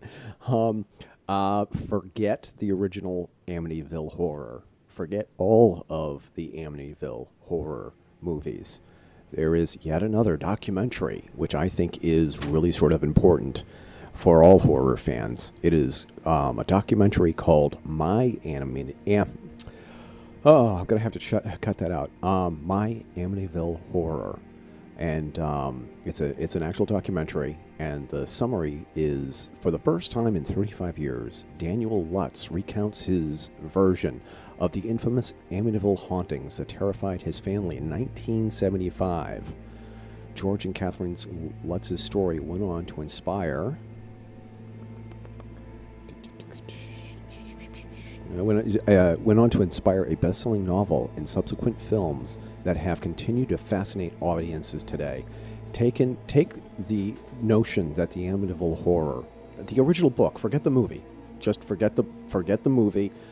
Go with the original book about the Amityville horror and the and the house being haunted and inspiring the son of the previous occupants to go on a murder spree. And then the real estate agents, they sell the house. They don't bother to tell the family what happened before and all these strange things happening. And it became, um, it, it actually was a news sensation here in the Northeast for, um, for a, a short period of time um, because there was, um, uh, there was a news anchor out of New York City who did a lot of stories on the actual house and the actual hauntings. And to look at this kid, well, he's not a kid anymore. He's he's about our age, and he goes and he tells everybody about like what actually happened and how it affected him and how he had been followed by the legacy of the Amityville horror and his sort of like his bitter anger disappointment with the fact that it was just like all the subsequent movies that came after the first one were um, not based in reality. They just basically used the name and they just used the house um, or a house that looked just like it to just capitalize on this. And the and it, it just is torment on how look the horrible things happen to this kid, and things happen. Whereas it's like I mean, um, with things flying around the room and um, uh, doors and windows slamming in kids' fingers and stuff like that. And it's like looking out into the window in the middle of the night and see two two red eyes staring back at you. That's some pretty terrifying stuff. And for that to actually happen to a, uh, to a kid. Oh, um, let's say that it it uh, according to him it actually happened. yeah, according to him, it's his story. Now, do they? I, I, I, I remember the original because I just thought James Brolin was uh, really good in it, um, and Ron Ste- Rod Steiger and um, oh God help me, Margot Kidder. Margot Kidder. Thank you. Um, I, it's been a long time since I've seen it, but was did this this man? What's his name? Uh, the, the, the kid, um, um, Daniel Lutz. Okay, so the Lutz family, does he think that this original movie was accurate? No, Okay, so he didn't like any of the movies, period. no, he didn't like any of the movies, period. Okay. Because the thing is, is Now- that What? they, they cut out a lot of stuff. Like the thing is, is that one of the things that James Brolin's character, Daniel Lutz's stepfather, um, actually displayed um, symptoms of being demonically um, uh, demonically possessed. Um, they they sort of like glossed over that in the film. There were a lot of horrible things that actually happened that they just did not bother to put in the film. And they basically rewrote the story t- to sort of sensationalize parts that really didn't need to be sensationalized. So this this documentary does it? Does he go into detail as to what really happened? Oh yeah. Oh, absolutely. Absolutely. Anybody else from the family left, or is he the only one? Uh, there's a, there are a couple members of the family, and, and um, also in this documentary, they also talk to um, uh, uh, his grandparents. They talked to uh, neighbors who lived next door to the Lutzes when it happened. And there's nobody in the entire documentary who says, "No, no, this this is BS. It never happened." But he does sort of address the naysayers and say, "It doesn't matter if you don't believe me. It doesn't matter. I know the truth. I know what really happened." And it's like if if you need to believe that all of this was a lie so you can get sleep at night, I, I, I don't blame you at all. There are times I wish that this was a lie.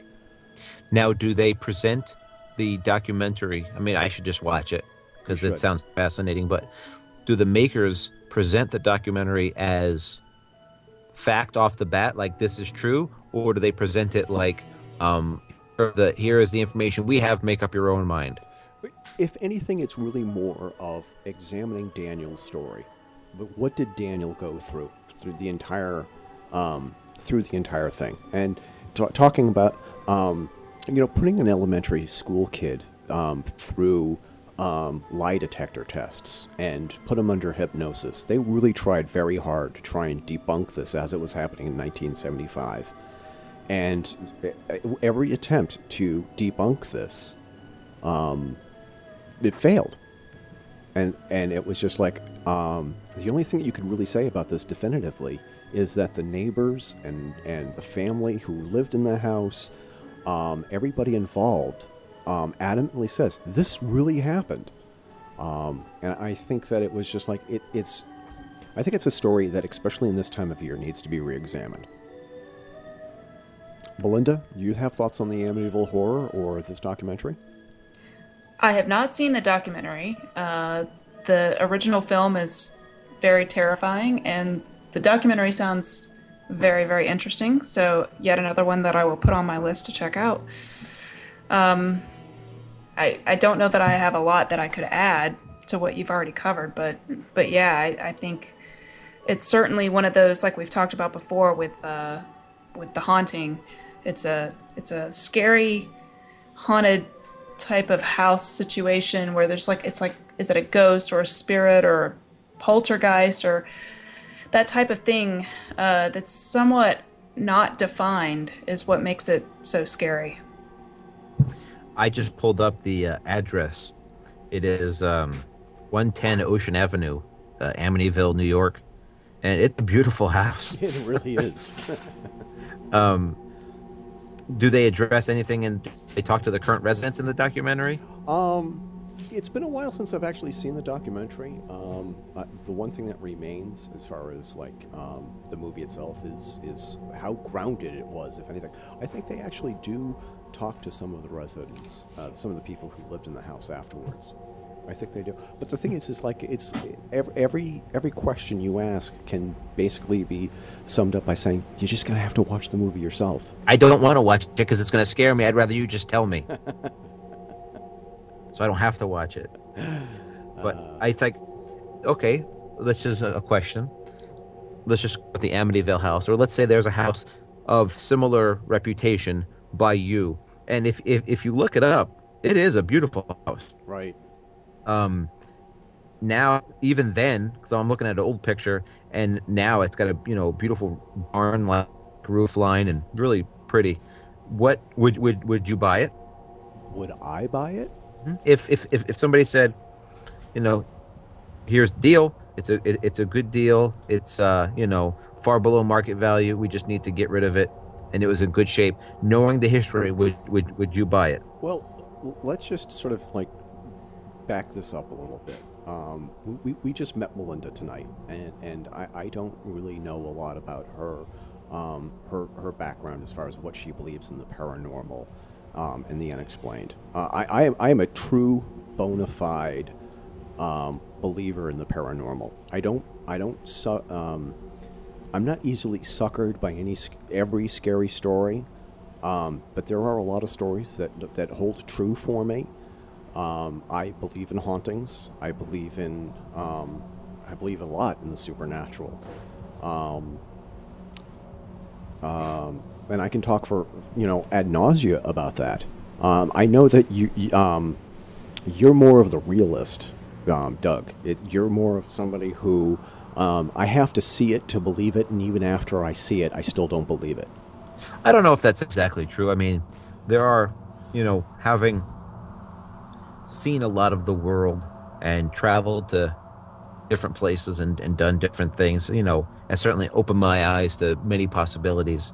And I've experienced lots of things where I can't explain it, but just because this is my, uh, on the supernatural, this is my thought that even if I can't explain it, it doesn't mean it's not explainable Right. and um, I, I do believe there are things beyond our comprehension that that defy to be um, that that defy explanation. Um, that doesn't mean it's supernatural. It doesn't mean that it's not supernatural. It just means that it defies um, explanation, eh, which makes uh, any reasonable person. You have to question whether it's, you know, um, you know, this this could be a legitimate uh, supernatural event. I don't know. All I know is I can't explain it. So, I I, I am a I am a skeptical believer. I, I guess of of of the two, you would be uh, Mulder and I would uh, be Scully. How about you? I think I would I would be Scully with you. I, I tend to I think you pretty well described how I am. I know that there are certainly things that are beyond our ability to explain or understand, but that doesn't mean that or at least with what we know now, it doesn't mean that it's completely beyond a scientific explanation. It's just we don't really know how to quantify and qualify everything. Um, so I, I tend to pretty much agree with with Scully in the earlier episodes and Absolutely. seasons of the X Files. Uh, so, so with that said, I, I think we're saving Doug's scary movie, his last best scary movie, for last. I think Melinda, I, I think it's your turn um, to present us with your all-time scariest movie. Ah, okay. Uh, my all-time scariest movie. You know, while we've been talking, I, I had it picked out, and I was 100% sure before we came, before we started talking, and and now I'm I'm thinking, gosh, you know, do I want to rethink it? You can do both. You can share both of them. Well, so my very favorite movie is Nightmare on Elm Street. Um, and the reason why is because as a child and all the way even till recent times, I've always had really, really bad nightmares, the kind that wake you up like hitting people. You can ask Michael about that. Um, and so I think that, that having Freddy Krueger, uh, who there's a great documentary uh, about the Nightmare on Elm Street film series that's uh, that where they interview Wes Craven and they talk to all these people who made the films. But Wes Craven himself, uh, rest in peace, uh, he really seemed to put a lot of uh, thought into the creation of this particular character and the fact that everyone sleeps, everyone has nightmares, uh, everyone has stuff they're trying to work out in their dreams, and the thought that something could some entity could know all of your deepest, darkest fears and have access to you in this place where you're completely vulnerable no matter how tough you are, how strong you are, how, you know, detached you are in life. Uh, you're in this place where you're at complete mercy to this thing. Um, I think that's really, really terrifying. And, and he goes back to this, this primal uh, thing with uh, imagery, with using uh, Freddy Krueger having the, the claws uh, I think Wes Craven describes going back to caveman times, where like, what's the scariest thing that humanity has ever really? The first thing that humans were ever afraid of is like the the animal in the forest who's trying to kill you and being afraid of that. It's very primal because like the, the claws reaching around the cave wall to get to you. That's why he created that character in that way. And um, so it's sort of the boogeyman, and it's sort of this this childhood fear meets uh, human primal fear uh, meets this thing that can get to you in your most vulnerable time of your life, which is when you're asleep. Um, but what I love about it is that Nancy, at the end of the film, uh, especially with the original script, she she defeats him with her power to just say, "You don't have power over me, and I'm taking my power back." Um, and that was the original ending of the film. Uh, the little tagged on thing at the end uh, was not originally there, where they all get in the car and it, you know, they're all alive at the end of the film and, and all of that. That wasn't originally in the, the movie. And so um, that that movie for me um, is why I love Freddy Krueger and, and Nightmare on Elm Street series. But uh, the other film that I think is like just viscerally terrifying and almost hard to watch because it's so so scary uh, is the Texas Chainsaw Massacre. Um, the the effects in that film, um, the absolute just the the way it's filmed, the way it's edited, the way that there is like no music, uh, especially during that end sequence where the main character is running and just it's like screaming for 30 minutes straight. It's just this girl screaming as Leatherface is, is chasing her. And, you know, it, it sort of goes back to more modern horror films. I think it inspired that because you've got the serial killer motif. Uh, you've, got the bad guy is not a monster, he's not supernatural or a ghost or anything like that. He's just a crazy human. Um, which can certainly be terrifying. Uh, Lord knows we've got lots of those in the world in real life, so um, it's a valid fear. And um, it's it's even though she spoiler alert uh, she escapes at the end of the film on the truck, you can see on her face that she's absolutely destroyed mentally by what she just went through. Like she's crazy from having survived it. Um, so there's like there's no solace. There's no no um, escape from any of it at, at the end of the day because like just being in the situation, you're never going to come back out of that in a normal way. So I don't know. I, I think that that movie is really really hard to watch because it's so scary. Isn't it based on a true story, or is there's there's there's some level of of No. reality to it? It that was what they said at the time. It was a marketing campaign. Uh, the reality is that the only thing it was based on, um, Leatherface was based on, I believe, Ed Gein, uh, the serial killer, who a lot of other things, Silence of the Lambs, and a number of other things were based on him, uh, because he did dig up dead bodies and, and keep trophies of, of people. And so um, I think he actually also wore uh, masks of his of the, the with the dead flesh of his victims. So I think a lot of those kinds of things that are in other films are from that real life uh, villain. Um, yeah. Um, so the thing is, is that does it before we um, uh, finish with uh, with Doug's most scariest? I, I think that the I think the question is, uh, are we more easily terrified when we think or we believe that it is uh, whatever it is that we're talking about is based in reality? If there's a basis in reality, is it more terrifying for us? I think so. I mean, look at like what we've talked about. Uh, M, Nightmare on Elm Street. Um, lots of movies have a theme. Uh, Exorcist have uh, uh, some some kind of um, child in peril, or the these these the villain of the picture um, is after children.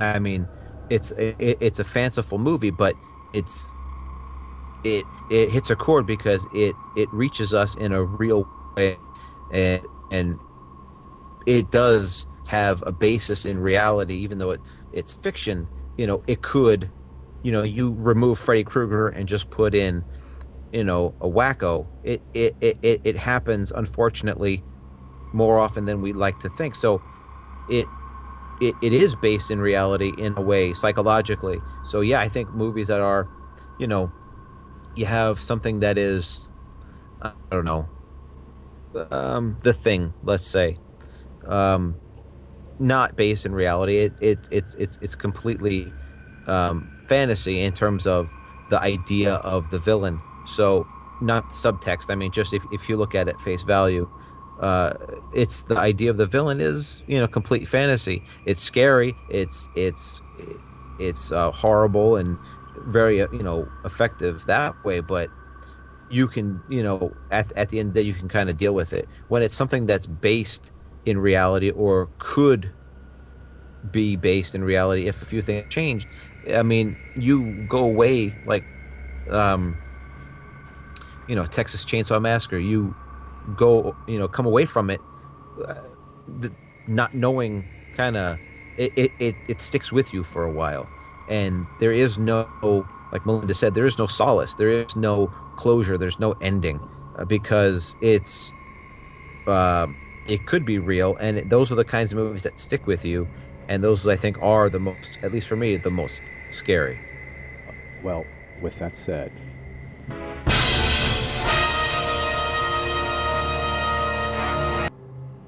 if you guys heard that or not. yes we heard it Doug, you know what this means. I do know what it means. I I, I will say that uh, I don't know if this is way too much buildup because a lot of people may have seen this and uh, uh, think I'm way uh, way off base, but back in 1979, there was a uh, I was all of I would say um, almost seven years old and there was a TV movie based on a work from uh, by Stephen King called Salem's Lot. Another Salem's Lot. Another. I'm sorry. Another Stephen King. Yes, and um, I think Salem's Lot is the reason why I've only read one Stephen King book in my life, and I probably won't ever read another Stephen King book. Um, I'll talk about the book real quick because it gives me more time to not talk about Salem's Lot. Um, it, I, I was in the Navy, and I, I went down to the ship's library and I, I picked out a book, and it was uh, Bag of Bones by Stephen King. And uh, I won't go into the details. All I'll s- I, I couldn't stop reading it. It was just so gripping and engaging. But you know, I'm a, uh, I guess you could call it a, a grown ass man at the time. You know, doing very manly things and and you know, uh, you know, pretty brave. I, I, I would say. I was so scared reading this book. I, I would I would read it at night when I you know had a you know a few moments before I fell asleep um, after my you know day's work in my rack, just laying there, and I'd read this book, and it was just it it it scared me, and I'll never read another Stephen King book again because it it, it was so effective. One is enough. Well, Um, then, well then, I, this So ra- this raises the question, Doug. If the Amityville Horror House was up for sale, knowing everything that you know now, Mhm. Would you move into the Amityville Horror House for free, free and clear? Nope, no property taxes either.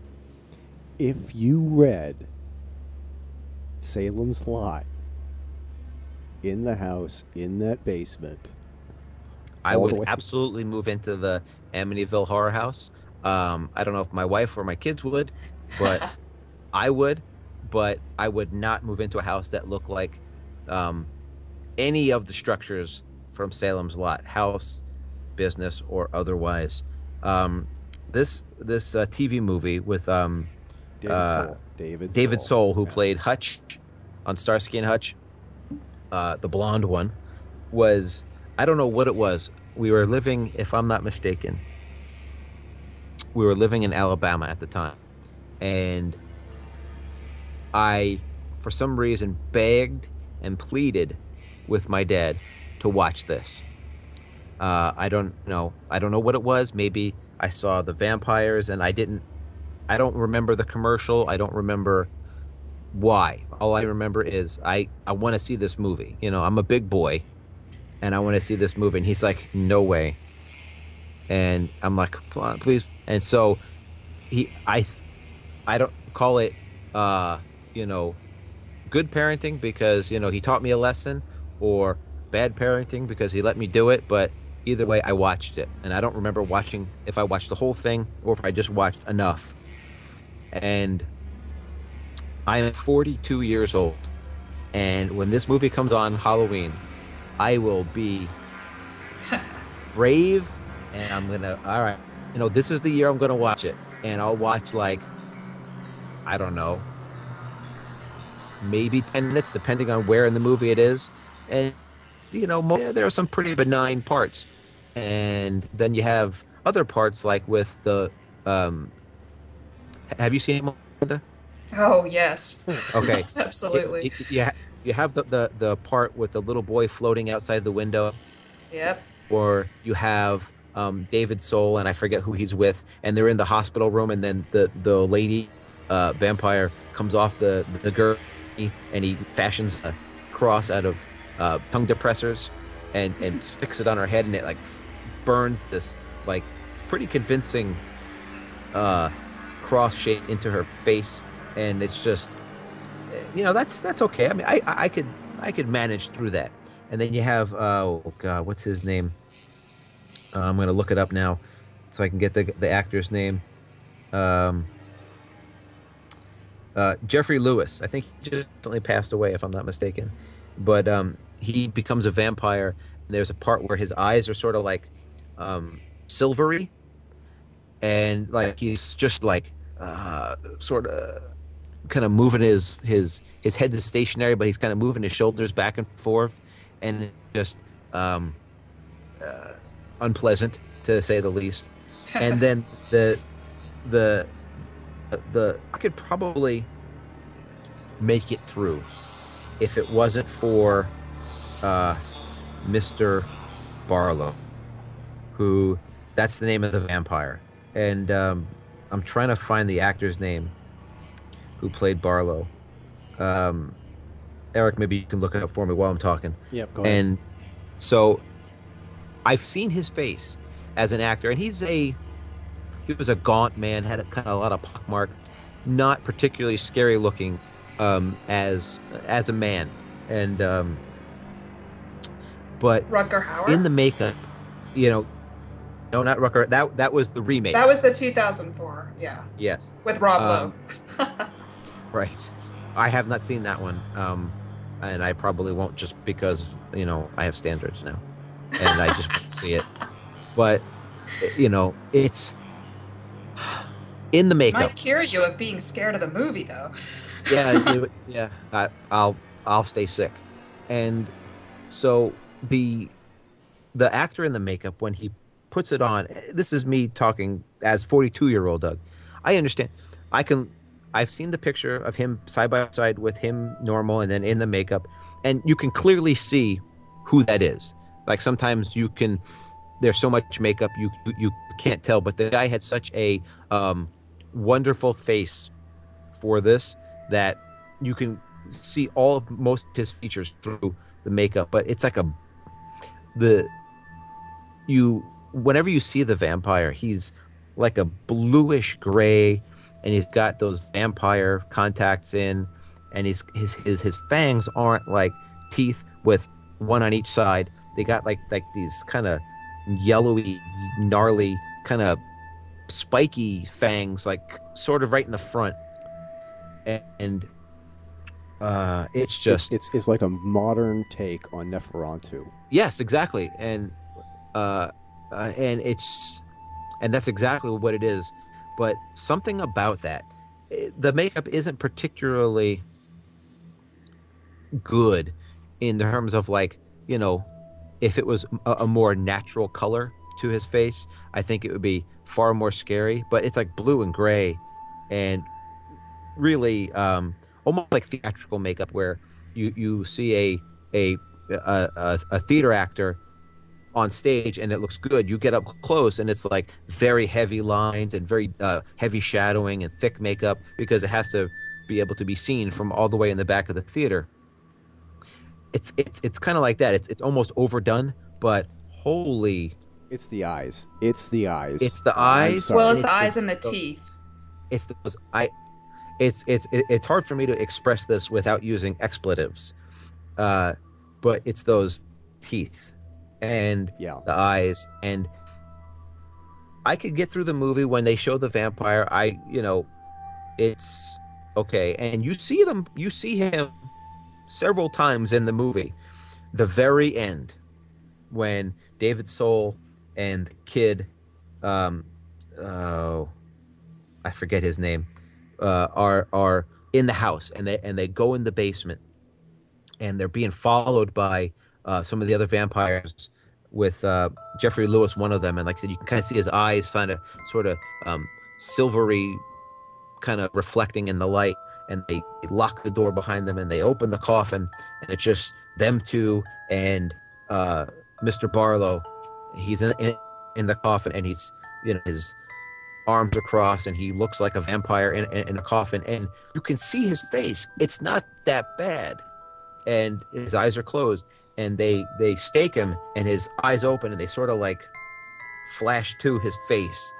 And just that his mouth opens a little bit and his eyes open. And i i in in uh, doing the research for this i was looking at some pictures and you can't type in salem's lot and then hit images and not see his face. And even doing it it's like i have a hard time looking at still pictures just because it's it's just it's so i'm looking at it now and it's I, I i can only look at it for so long. It's something about it that it's just uh clearly it affected six year old doug or seven year old doug but i don't know if i'd be afraid of it now. It's just uh one of those things it's almost unexplainable uh as as good as i am at sometimes with uh, explaining myself this i can't. And i just know that it's scary and it's horrible and i can't ever because my kids know about this and it's like they go let's let's watch it. And i'm like no way. No way am i going to watch this movie and uh, no way am i going to let you watch it because it's affected me for this long. I'm not going to subject you to this. Do you, so do you want to know how you get Doug's dad to smile? When you're out at a restaurant and Doug gets up from the table and says, "Hey, I'll be back in a minute," and he he hits the uh, hits the bed uh, the bathroom, and uh, you ask uh, you ask da- uh, Doug's dad, "Hey, tell us all about Salem's Lot." and he just has this big, huge grin, and he just shook his head. and He's not, not going to say anything. Yeah, I that think that, that actually happened with my dad. Yeah. I think it's uh, really interesting that that all of our top picks so far have been related to Tobe Hooper and and uh, including Poltergeist. Uh, i- he's he's really got a really great way, especially in this these three Poltergeist, uh, Texas Chainsaw Massacre, and Salem's Lot. Oh, I didn't Uh, realize that. Yeah, you know what? I'm sorry. I didn't. Yep. I didn't make that connection. Yeah, uh, he's him. just these are like his uh, these are like his best works, and it's it's interesting that they all came up in the in the mix. He's a horrible human being, and I'm going to say right now. I, w- I wouldn't I can- doubt it. I tolerate, you know, maybe I could watch Texas Chainsaw Massacre. I don't think I'd like it in, in terms of, I think I would enjoy the movie, but I think it would scare me. But um, I like the idea of horror movies more than I like horror movies. When I was a kid, I too wanted to be a special effects artist, and I had a uh, extreme passion and a subscription to Fangoria magazine Uh huh. and just everything about it was wonderful.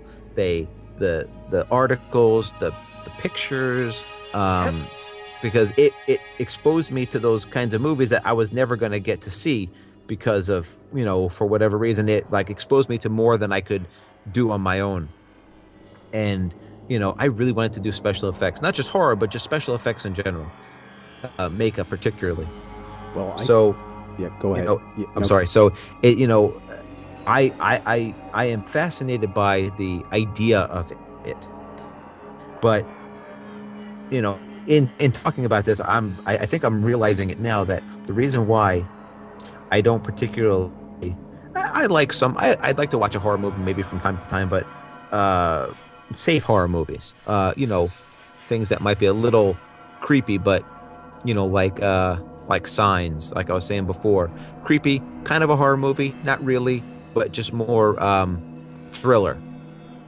Uh, but real horror movies, I I avoid because I think, well, not I think, I know it's because of Salem's Lot, and I just don't like um, it. It ruined me, and I don't like that. Uh, that uh, that that sensation because it, it it reminds me you know some people I, I i get a thrill you know, certain things give you a thrill you know like the adrenaline rush from being scared is what attracts a lot of people to horror movies.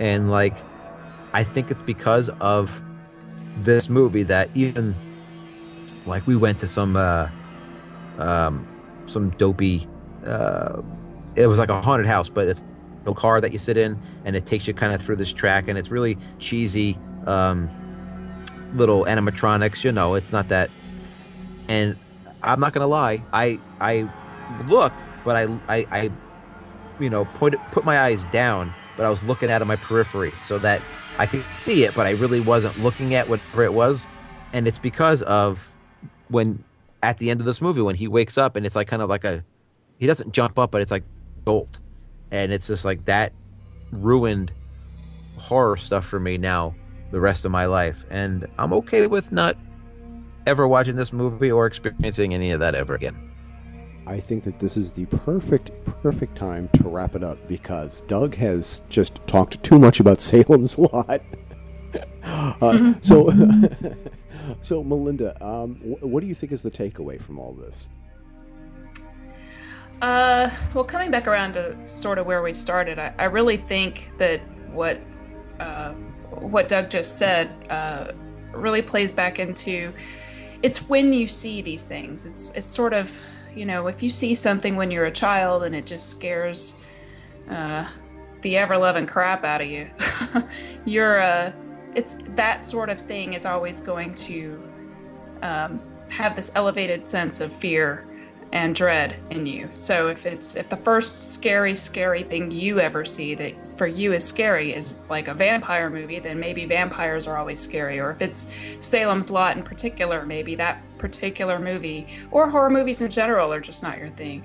Um, I, I I really think that it um, all these things are rooted in every, everyone has fear, and everyone, you know, your fears change as you get older. What you're afraid of when you're a kid, it's the boogeyman, or it's clowns, or it's you know your toys, or whatever. Uh, and then when you're an adult, it's oh my god, something could happen to my kids, um, or you know, possibly something could happen to me.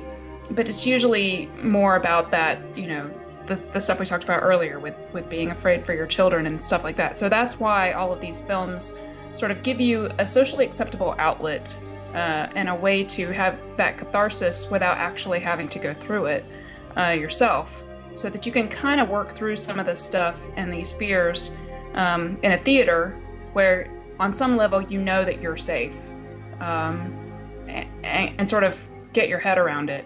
Um, so I think that, you know, in addition to the jump scare type of mentality, which is not my personal favorite part of horror movies, I think there's a deeper level of um, these things resonate with us because we all have fears. We've always had fear.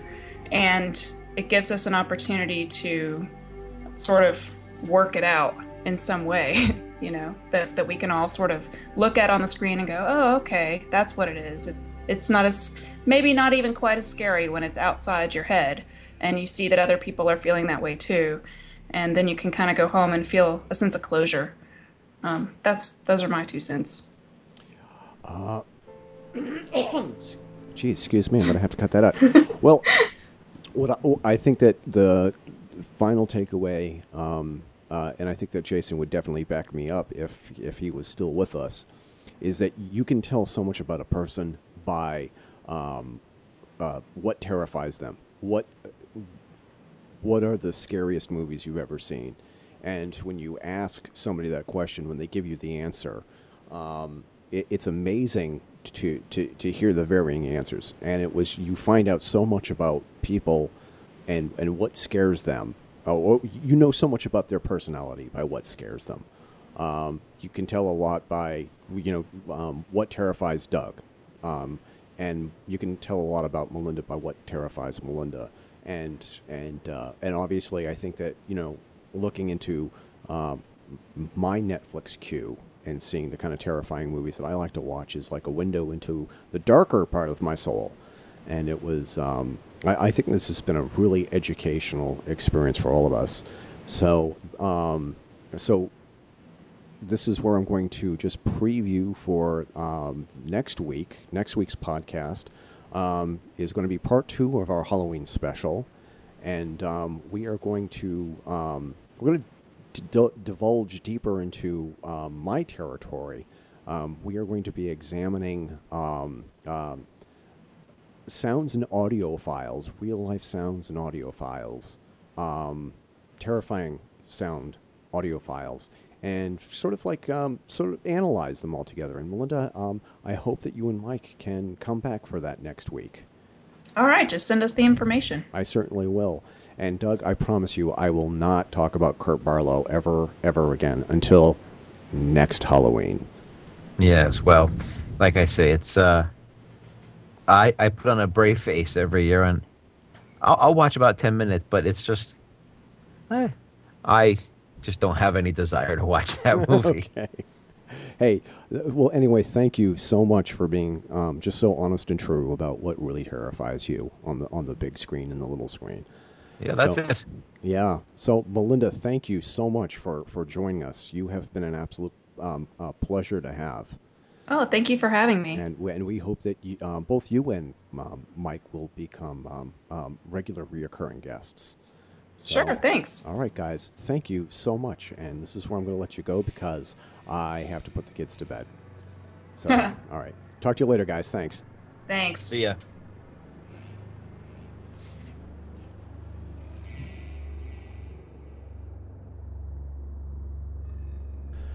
Once again, I would like to thank Fedora Chronicles regulars Jason Cousineau and Doug Palumbo, with a very special thanks to Melinda Mock of Retroblasting for talking to us well into the night about the scariest movies that they have ever seen.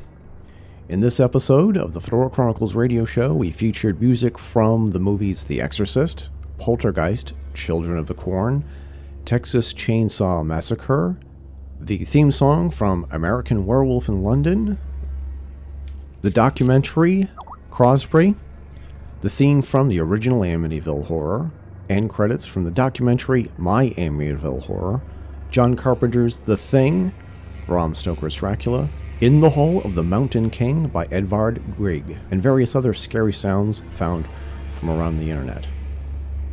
Once again, please check out our Zazzle page, zazzle.com slash Fedora Chronicles.